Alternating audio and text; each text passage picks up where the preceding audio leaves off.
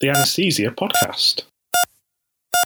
Uh, so, welcome back, everyone. Uh, we're here with session two. Uh, we've got two brand new chairs. We've got six authors, uh, and today, and in this session, we're going to be talking about innovations in regional anaesthesia. Um, in this session, we have uh, Laura Duggan and Ed Mariano, who are two editors of the journal. Ed's uh, a regionalist, and Laura is um, quite um, happily uh, a cardiac anaesthetist, although um, maybe we're going to persuade her to become a regionalist after, after this session. Um, but there's an important point there, or maybe we'll get onto that as well, that regional anaesthesia really should be for everyone. They're joined by uh, Lloyd Turbitt, uh, Barbara Versyck, uh, Graeme McLeod, uh, Jeff Gadsden, uh, Philippe Lirk, and Kristin Schreiber as well. Uh, if you've got any questions, again, we didn't have any questions from the first session. Uh, if any come up, uh, please do let us know. Uh, we'll be delighted to get some questions to our chairs and get them to the authors. but without further ado, I'll hand over to Ed, who's got our first question. It's fantastic. So the first session went great. Um, look forward to a lot of conversation here um, on this fantastic special issue of the journal. Um, hopefully, many of you have been following along on Twitter. There have been a lot of tweets today as the issue has been released. This is all free open access. So I direct everyone back to the Anesthesia Journal website so that way you can take a look at the incredible content. So since we don't have that much time and each of our uh, presenters has been um, instructed very strictly in terms of our time limit, I'm going to go ahead and start with uh, Dr. Versyck. Um, I thought this paper was fantastic. This update of uh, blocks of the chest wall, and just the illustrations are amazing. So I really hope that everyone takes a look at that article. Um, but my question is kind of a general one, so I'm interested in your perspective. Um, seeing as how we have so many of these new ultrasound guided fascial plane blocks with chest wall indications um, in the current context of having gold standards like thoracic epidural analgesia and paravertebral block. Uh, what do you see as the priorities if for uh, anesthetists moving into the future in terms of learning about these particular blocks, and applying them and applying them into their practice? Yes, so it's a good question. And I think before I answer it, we need to know where we stand today. So if we look at efficacy of chest wall blocks, we can say that they are effective and attractive alternatives to the current neuraxial techniques due to their safety profile, their simplicity of execution, and their um, effectiveness. Now, if we look to the future, I think that we um, should focus on three elements. And the first one is to have optimal dosage regimens. Because as we all know, chest wall blocks, as all fascial plane blocks, require a large volume of local anesthetic. And this um, little research has been done on what is the optimal volume for each technique. And we use this volume and we often obtain it by diluting our local anesthetic. Now, local anesthetic does need to have an effective concentration when reaching the nerve to be able to, require, to um, provide analgesia. So, little study has been done to um, define this concentration for each technique. Now, while we are optimizing this volume and this concentration, I think we should also look at the LAST guidelines and um, to fine tune them for these new, new fascial plane uh, techniques. Now, another one regarding efficacy is a bit um, the, uh, the effect of additives and of continuous catheter techniques. Because I think that we can further optimize the intensity and of the duration of blocks that we can achieve um, this way. And the third point, I think, is um, that we should uh, look at the evaluation of the different techniques against each other. And not only by looking at opioid consumption and pain scores, but also look at patient centered outcomes like quality of recovery. Now, there's the efficacy for the future, there's the utility for the future. So, um, I think utility wise, what we have today is we have specific blocks for specific kinds of surgery. We have a PECS block for breast cancer surgery or an erector plane block for um, VATS and it's almost always in adult patients. So I think going into the future might be interesting to see what we can do for a pediatric population, as these blocks can be performed under general anesthesia. And there's also a large benefit potentially for cardiac surgery, as the coagulation um, the coagulation uh, uh, uh, limits are less for uh, fascial plane blocks than they are for neuraxial techniques. And finally, I also think that there's an, a great benefit outside of the operating room. I think we can uh, use them in the uh, emergency room, in the pre-hospital setting for trauma, and that we can also use them in um, uh, uh the chronic pain setting, for example, for uh, chronic post-mastectomy pain. So I think there's a lot of excitement going on for the future. That's great. Thank you so much for sharing your perspective. So our, our second question uh, goes to you, uh, Dr. Jeff Gadsden. Um, I, as a, as a non-regionalist, um, you know, I trained in the day of, of nerve stimulation, um, and then suddenly ultrasound was was everywhere. Um, and so I, I, I was really, I really liked your article. And in fact, as a non-regionalist, I would say that the entire journal is required reading for us non-regionalists because it's such an excellent review of so many subjects. It, it, was very exciting for me to to read it, um, but especially yours, uh, where you're where you've bridged that between ultrasound and, and nerve stimulation. And so when you talk about dual the dual guidance approach, uh, when referring to the conflict between the early ultrasound adopters and the traditional stimulus, like can you expand on that that that concept of dual guidance? Sure. Thank, thanks, Laura. Um, yeah, I also trained when ultrasound wasn't a thing, and then it and it became a thing, and so I have I have a leg in both camps. And I, I, I saw, I witnessed the early adopters um, seeing the benefit of ultrasound and then dropping nerve stimulation like a bad habit, and they just had nothing to do with it. And and that was bolstered by studies that showed that it was pretty insensitive actually. You could be inside a nerve and not get a twitch. And so we saw this move away from it. It became this sort of vociferous debate at meetings. Do you use ultrasound or do you use nerve stimulation? And it kind of set up this false dichotomy like either or.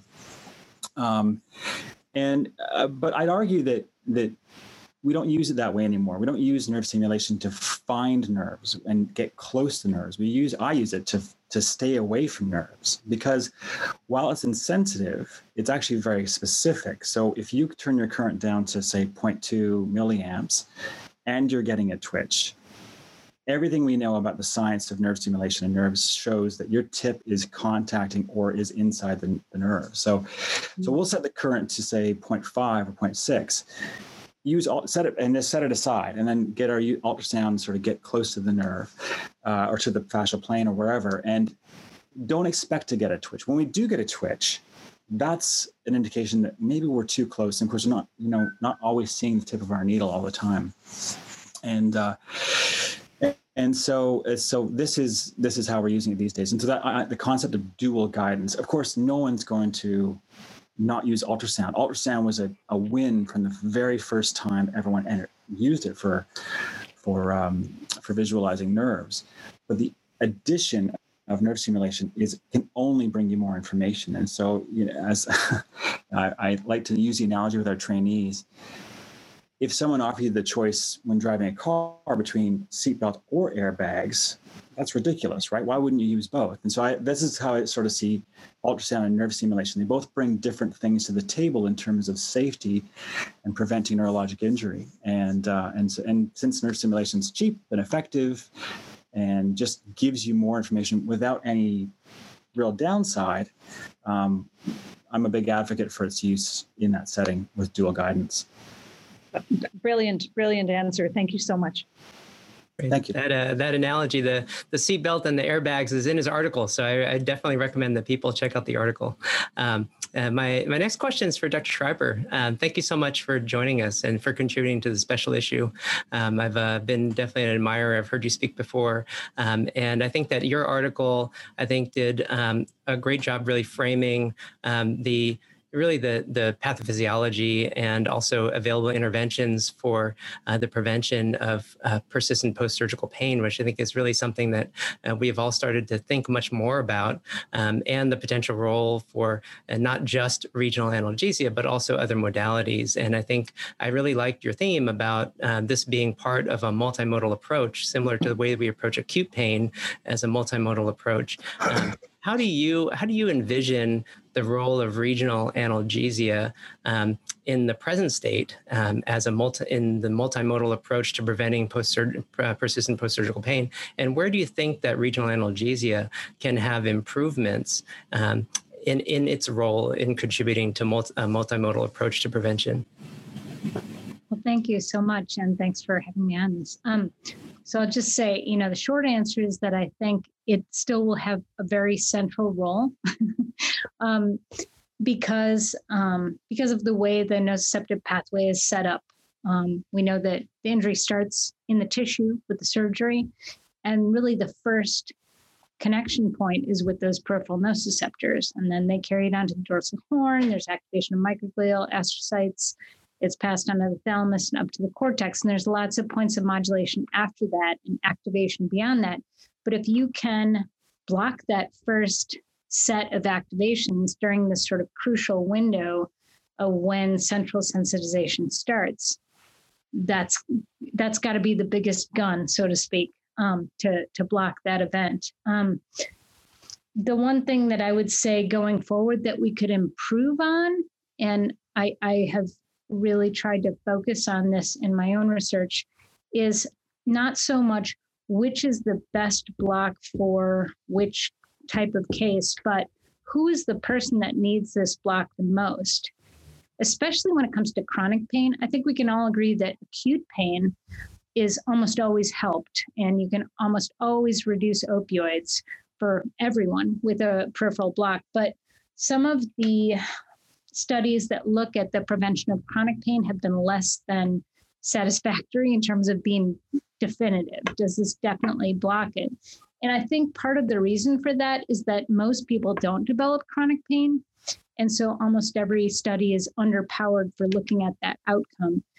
So if we want to really get at who needs this the most to prevent chronic pain, we have to look at the person and say what types of risk factors do they have for chronic pain. There's biological, psychological, maybe social factors that all contribute to that risk.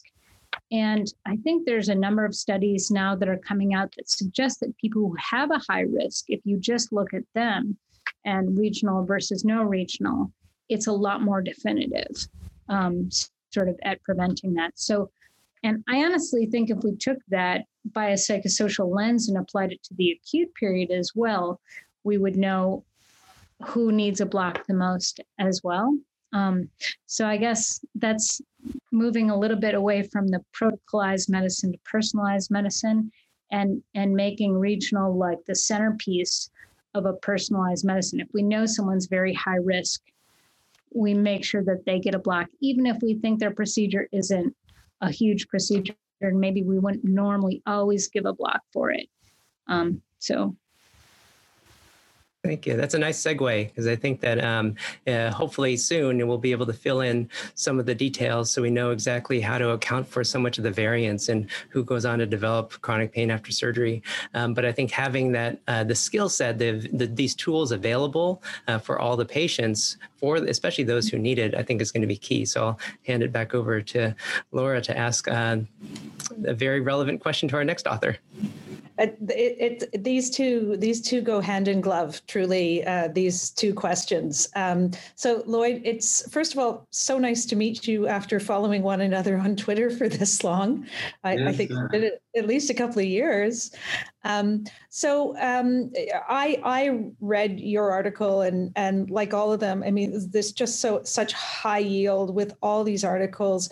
But I, I'd like to hear your your personal opinion about what constitutes an overall success of regional anesthesia um, uh, in terms of a program and and how we should be measuring it. Yeah. So first of all, I just like to say that um, if you hear any pauses or anything like that. It's not your, internet. It's it's me tripping over my words and uh, stammering.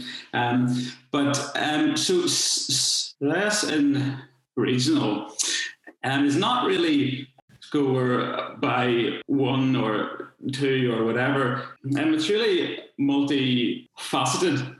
I mean, we developed these four pillars of success, and they are patient outcomes, population outcomes, health care outcomes, and education outcomes. And the patient outcomes are self explanatory. Um, it's basically um, PROMs and uh, patient satisfaction, um, and quality of recovery. Um, and then uh, population outcomes are um, also um, like the um, environmental impact, and the uh, reduction in aerosol generation, and also a reduction in post-op opioid prescribing. But the ones we also met um, um, are the last ones.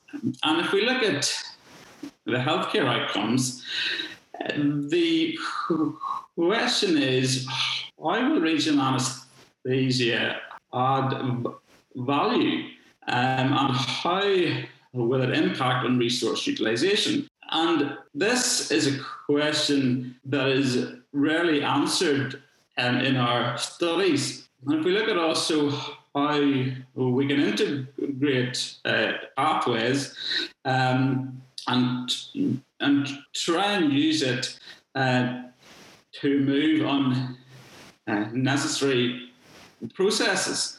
Um, but the other issue is that regional anesthesia is not a success. If only a handful of us are actually able to d- do it. And so it is really important that we try and increase access. Um, and as you're aware, uh, we have raised the concept of a few blocks for the many, and that is through the Plan A blocks. And that's um, a small mm, number of blocks which are very uh, versatile um, and that, that anyone can learn. And I mean, obviously, everyone will have their own views on this, and uh, we we raised as well about um, looking at more objective ways of trying to measure value of individual nerve blocks. And Ed will um, know that he um, published a scoring system, which is another way that uh, we evaluate objectively uh, n- nerve blocks. But the last issue is that at the core of regional anesthesia success um, is education, and we need to improve how we teach and assess uh, skills in regional anesthesia, and we also need to improve this, this, this simulation um, so that we can learn regional anesthesia outside um, of the operating room. So, when you say outside the operating room, could, could you just expand very briefly on that? Yes, because at the minute, um, a lot of learning of regional um, is in these little sh- small snippets of intraoperative time. And, and, there's always a lot of pressure um, um, from a variety of sources. And um, a, a lot of the learning and his muscle memory um, and hand-eye coordination. And th- these are uh, skills that you can learn, um, you know, um, in a simulation environment, um, so, that you can then utilize these skills intraoperatively and build on them, um, you know, on real patients. Excellent, excellent. Thank you so much, Lloyd, for your considered um, answer. It, it sounds like we still have some work to do in terms of the measurements of, of outcomes. I also had the good pleasure of uh, following Lloyd for a while before we had a chance to meet in person live. So it it, do, it does actually happen. So um, and uh, and yeah, as you can tell, he's a, a big thinker, and I think that's what made it so fun to write the article about the future of regional anesthesia training editorial that um, led to the discussion of Plan A blocks. So um, go ahead and take make sure you take a look at his article. He has some great um, infographics. Uh, he has the four pillars, which I thought was the which is the one that I chose to share share on Twitter, which is just fantastic. So my question is for uh, Dr. Lirk. So we're going to be um, we're going to talk specifically about one patient population, a patient population um, that suffers uh, of from diabetes. And we know diabetes is a systemic illness and has um, issues related to microvascular disease and organ dysfunction, uh, peripheral neuropathy. And so, uh, so what is your snippet of advice for the for the anesthetist who has to perform a peripheral nerve blockade? How do you adjust your regional anesthesia practice for this patient population, which um, is is very knowingly very broad and highly variable? And very common. Thank you, Doctor. Thank you, Dr. Mariano. Thank you, everyone, for both invitation and the kind introduction. So I wrote this article together with Nicholas Levy from Cambridge, and we tried to summarize our current understanding of what regional anesthesia in diabetic patients um, looks like. We started by summarizing why regional anesthesia may be a good option in these patients. And the, the reasons here for can be summarized on one group is just to avoid general anesthesia. And the other ones are actually active options where regional anesthesia has an active benefit. Example for the first group of, of causes is, for example, that patients with diabetes over time develop autonomic neuropathy, um, gastric paresis, all sorts of things that make general anesthesia more complicated, potentially more dangerous even. And on the other side, we know that, that regional anesthesia has benefits that are sometimes on a broad level, such as um, reduction in opiate consumption if correctly timed, um, the reduction in time to discharge if correctly timed, a reduction in stress response, etc., etc. And um, then there are some potential benefits that relate directly to diabetics and their complications. One of the most pronounced one is, for example, people undergoing AV fistula repair the prototypical complication of diabetes being end-stage renal disease. And for people who need AV fistula repair, we know that patients do better and the graft does better if the surgery is performed under regional anesthesia. So there is a, a quite a big um, body of evidence that suggests that regional anesthesia is, is good. But now we also know that there are some peculiarities in performing regional anesthesia for these patients. And they typically become apparent as the plain diabetes progresses to diabetes with end organ damage, and in this sense, the diabetic peripheral neuropathy. Um, and the more severe neuropathy becomes, the more severe the changes relevant for us for regional anesthesia become. So the first thing that we have to um, understand when we look at diabetes and regional anesthesia is that these nerve blocks typically, if someone is neuropathic, really last much longer than in usual patients. And there are two reasons for it, which we know since a few years. The first one is that local anesthetic um, has a more profound effect on diabetic neuropathic nerves. So they are more sensitive on both a molecular level, the sodium channels, and on the nerve level. And the second thing is that nerve blood flow is decreased in diabetic neuropathic nerves. So the local anesthetic that has the higher potency at the channel also lingers around more often. And this combines leads to the um, clinical observation that, for example, if you have a lidocaine block in a patient with diabetic neuropathy, it will last as long as a block with lidocaine plus epi in a normal patient. Those who use double guidance, as Dr. Gadsden do, may find that in diabetic neuropathic patients, you may need to get a pretty high stimulation current in the patient to, to get a motor response. And that is um, to do with structural um, changes in the nerve that affect the rheobase, which is the key component in determining the motor response to nerve stimulation. Unfortunately, we know that the, with all the, the pros of regional anesthesia in diabetics, if we use catheters, there is a higher likelihood of infection. So if we use catheters, continuous methods in regional anesthesia in diabetic patients, we should really religiously check on the indication and on the injection site, on the catheter site, very closely and make sure that we don't miss catheter infection. And the most controversial topic in all of this is whether local anesthetics are more toxic in um, diabetic neuropathic patients. And to this date, there is no evidence to suggest, to really uh, prove that if you use usual doses of local anesthetics, and by usual I mean, for example, lidocaine 2%, that that would have any negative impact in terms of toxicity. Um, it doesn't exclude it, but at least until now, we have not been able to demonstrate this. There is other evidence, experimental evidence from preclinical models that says that if you use higher concentrations, and now we are talking lidocaine 4%, that in those concentrations, you may see higher neurotoxicity. But all we know, usual concentrations should be just fine. What we also know from preclinical evidence, and which may be a little hint, is that the addition of high doses of vasoconstrictors on diabetic nerves may also be something that could potentially increase toxicity. So based on the available experimental evidence, it's probably safe to do your usual regional anesthetic on a diabetic neuropathic nerve, but it's probably prudent to avoid vasoconstrictors and avoid prolonged dense blockade. So to summarize, what changes when you perform regional anesthesia in diabetic neuropathic patients? The nerve stimulation becomes more difficult. Regional anesthesia catheter-associated infection is more likely, and it is likely prudent to avoid prolonged dense blockade and additional vasoconstrictors. Nevertheless, these patients are often ideally suited for regional anesthesia, and I encourage you to practice regional anesthesia on them as often as possible. We hope you enjoyed the full version of this article, and in the meantime, best regards from Nicholas and myself, and a good new year. All right. So I have a quick uh, yes or no follow-up question.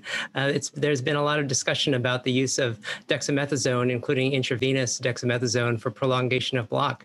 Do you, yes or no, add dexamethasone to your local anesthetics, especially in this population?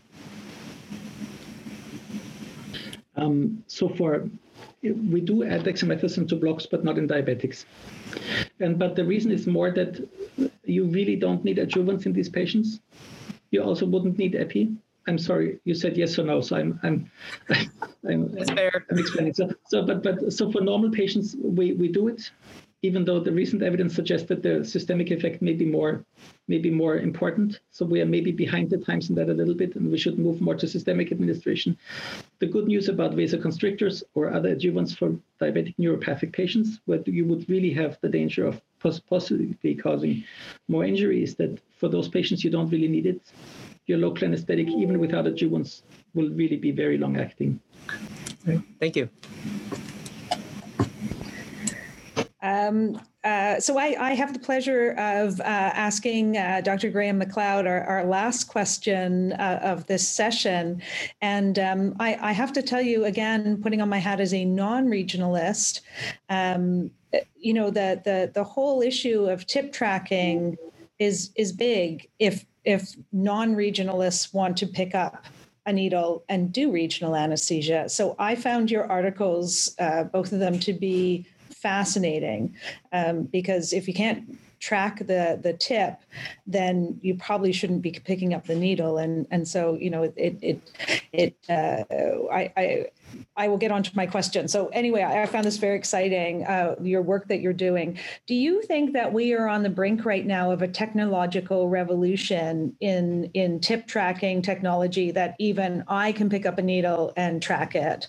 Um, and do you think that this will uh, ultimately improve patient safety and change um, the applicability of regional anesthesia um, practice uh, uh in general?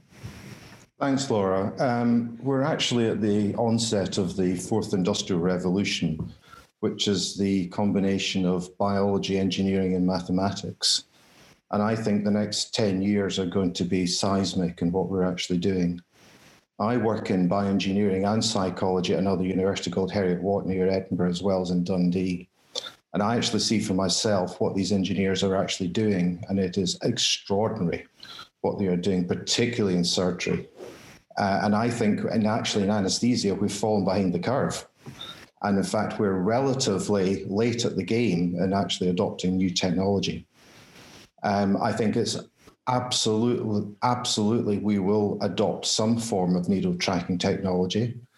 Um, I, have um, hinted at about three or four different types in the article. But what we're also going to need to do is actually identify the nerve as well the different types of needle uh, te- technologies are actually surrogate markers and probably replace the nerve stimulator, which is really not very sensitive. It's about 30%.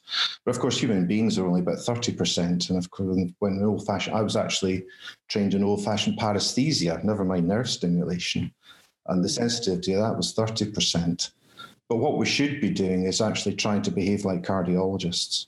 We should be actually, we should be expecting to get this right every single time and then we should the, the discussion should not be on can we get the nerve and can we do the block? The discussion should be what are the outcomes after we do the block on particular patients as chronic nerve pain specialist was actually saying there where we've actually dedicated regional anesthesia to specific people's at increased risk of chronic pain or those with physical infirmity who would be better off and show better post-op outcomes Um, so what I've done is illustrated three different types of uh, needle tracker, I think, which are going which are going to come on the market.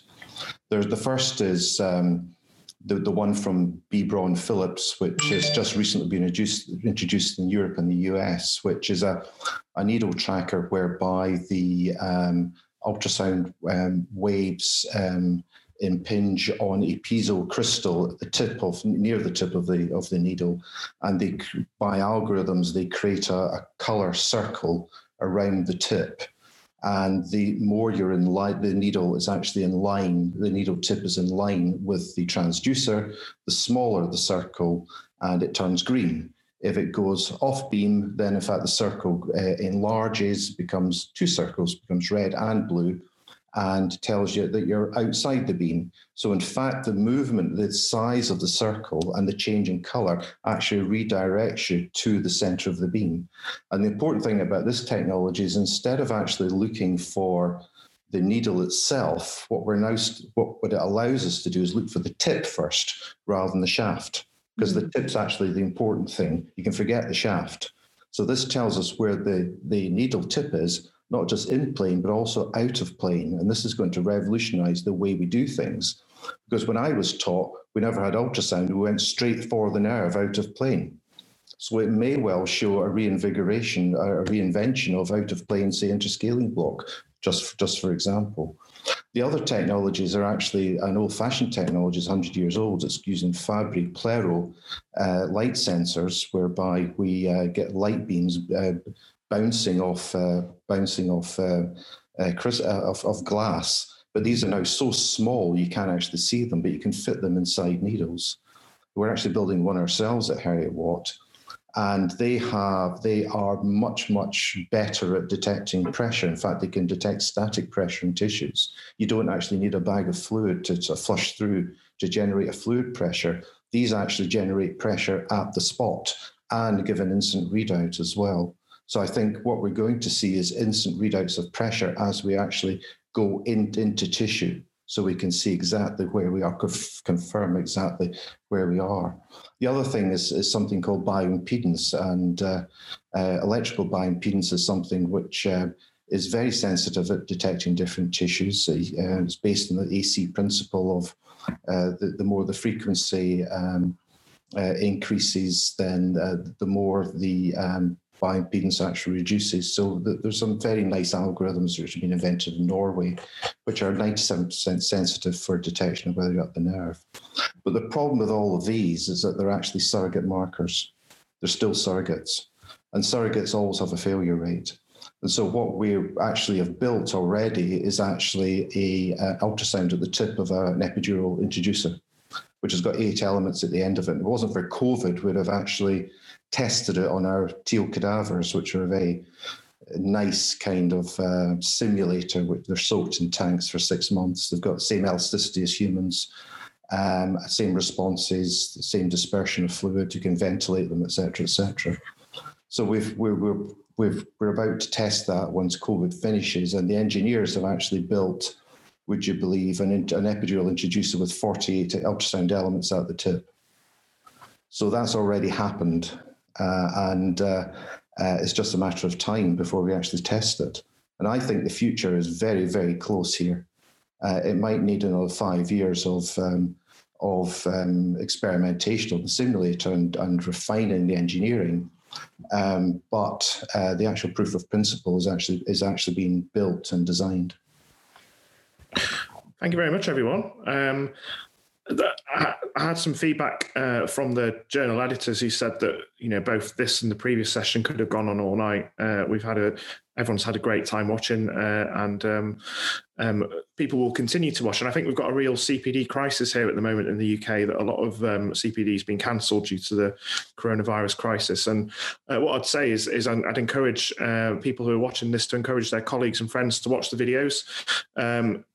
Take it from some of the authors, um, you know, who are here tonight uh, to present their papers and talk about some of the really fascinating topics there, and uh, and and go away and have a look at the papers as well and enjoy them and log it and count it as CPD. I think because this has been absolutely fascinating discussion uh, in both sessions. Uh, so thank you very much, very much, everyone. Uh, I've I've really enjoyed listening along all night and uh, I look forward to tweeting your papers uh, as the month goes on, uh, sharing infographics, uh, and getting the conversation started over on Twitter.